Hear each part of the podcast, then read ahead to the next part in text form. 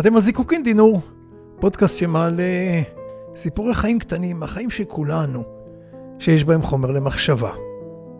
מלקט, מקשיב, חווה, וגם מספר לכם בקולו שוק הדינור. ואם הסיפור נוגע בכם, העבירו הלאה, שיגע גם באחרים.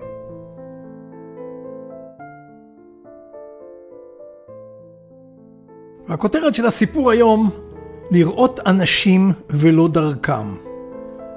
זהו סיפור אנושי קטן, מתוך הרצאה של יועץ ניהולי בשם ניב פארן. ובהרצאתו מספר ניב סיפורון אנושי על מפקד טייסת בחיל האוויר. נשבתי גם אני לסיפור וממה שעולה ממנו.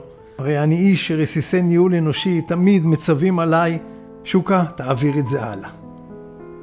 אז הגעתי לסגן אלוף נון, שהיום כבר משרת בתפקיד פיקודי אחר בחיל האוויר, וסיכמנו שניפגש לקפה.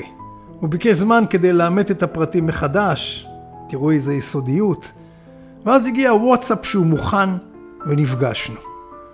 הוא מגיע בבגדי ספורט, מנצל את הפגישה כדי לרוץ מעט בבוקר. במרומי גילי הוא נראה לי צעיר, כאילו סטודנט באוניברסיטה. ציפיתי לצדעיים כסופים ממפקד טייסת ועוד בדימוס, כמעט והצדעתי, וכך הוא מספר. אני לוקח אותך כעשר שנים לאחור.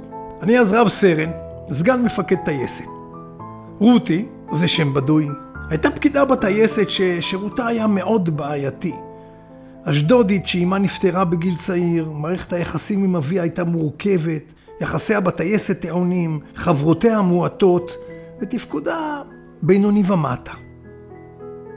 שוחחתי עם השליש שלי כמה פעמים על רותי, ויחדיו החלטנו לעשות כל מאמץ לשמרה בטייסת. הדרך הקלה הייתה לשחרר אותה מהטייסת ומהצבא, אבל ידענו ששחרורה בטרם עת תהיה מכה לא קלה עבור המשך דרכה.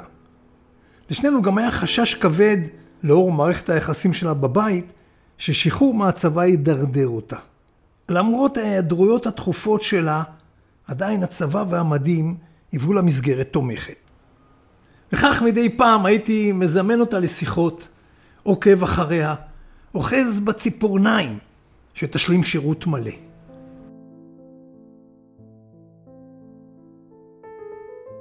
חודש לפני שחרורה זימנתי אותה. הצעתי שנערוך לה מסיבת סיום כמקובל בטייסת, אבל היא סירבה בעקשנות. מה את רוצה לעשות לאחר השחרור? ניסיתי לשנות את הנושא. אני באמת לא יודעת, היא השיבה. ובכל זאת, המשכתי לנדנד, באיזה עיסוק עתידי את משתעשעת בחלומותייך? אולי, אולי להיות ספרית? היא פלטה.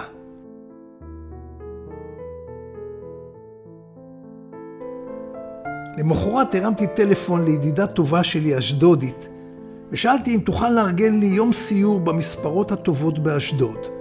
סיפרתי לה את הרקע. כמה ימים לאחר מכן הזמנתי את רותי ללשכתי, וצירפתי אותה אליי למסע המספרות באשדוד מהמובחרות שיש.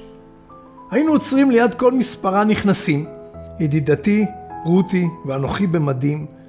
היינו מבקשים לשוחח עם בעל המספרה. הייתי אז מציג את עצמי כסגן מפקד הטייסת, מספר להם על שאיפתה של החיילת שלנו שמשתחררת, ושואל, חצי מבקש, שיאותו לקבל אותה להתמחות כדי ללמוד את המקצוע. ההיענות כמובן הייתה כמעט מוחלטת. לא כל יום מגיע מפקד בכיר בצה"ל למספרה עם בקשה מוזרה כזו עבור פקודה שלו. בדרכנו חזרה אמרתי לרותי, יש לך כמעט עשר הצעות עבודה. תבחרי את מי שנראה לך, ותתחילי לאחר השחרור. רותי השתחררה. לבקשתה לא נערכה לה הרמת כוסית. לפי סיפורי האגדות צריך היה להיות הפי אנד, ורותי מתחילה לעבוד במספרה, והיום היא ספרית צמרת. אבל החיים אינם בדיוק אגדה, אבל בכל זאת הסיום היה חיובי. רותי החלה לעבוד מיד לאחר השחרור באחת המספרות, וחודש לאחר מכן התקשרה וביקשה שנערוך לה הרמת כוסית בכל זאת. לא היססנו לרגע, והגם שחלף כבר חודש מהשחרור, ערכנו לה בטייסת מסיבת שחרור קטנה, ועד כמה שידיעתי מגעת, היא לא מועסקת כרגע כספרית, אבל היא עובדת באופן סדיר ומתפרנסת בכבוד. כך סיפר לי סגן אלוף נון.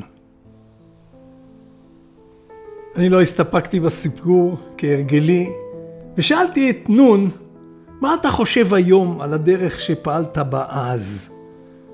אתה יודע, אמרתי לו, אני מגיע מעולם הניהול. מנהלים מבוגרים ומנוסים ממך לא היו נוהגים באסרטיביות שכזו. מעניין שאתה שואל, הוא עונה לי. אני זוכר שכבר אז תהיתי אם פעלתי נכון כמפקד.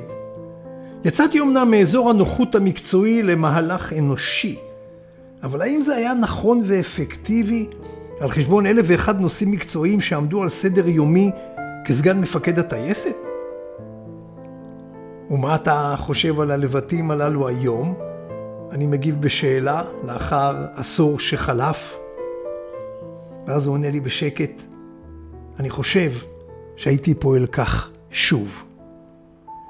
וכשנון קם ופסל את דרכו, הצדעתי לו במחשבותיי.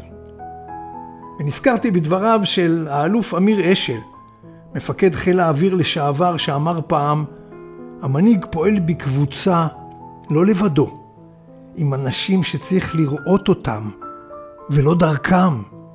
עם אנשים שצריך לראות אותם, ולא דרכם. והנה מתברר שהתורה, התורה הזאת של אמיר אשל, עברה כנראה לדור ההמשך שלו. כן ירבו מפקדים ומנהיגים שכאלה, שמסוגלים לראות אנשים ולא דרכם. זה קוקין דינור, שוק הדינור.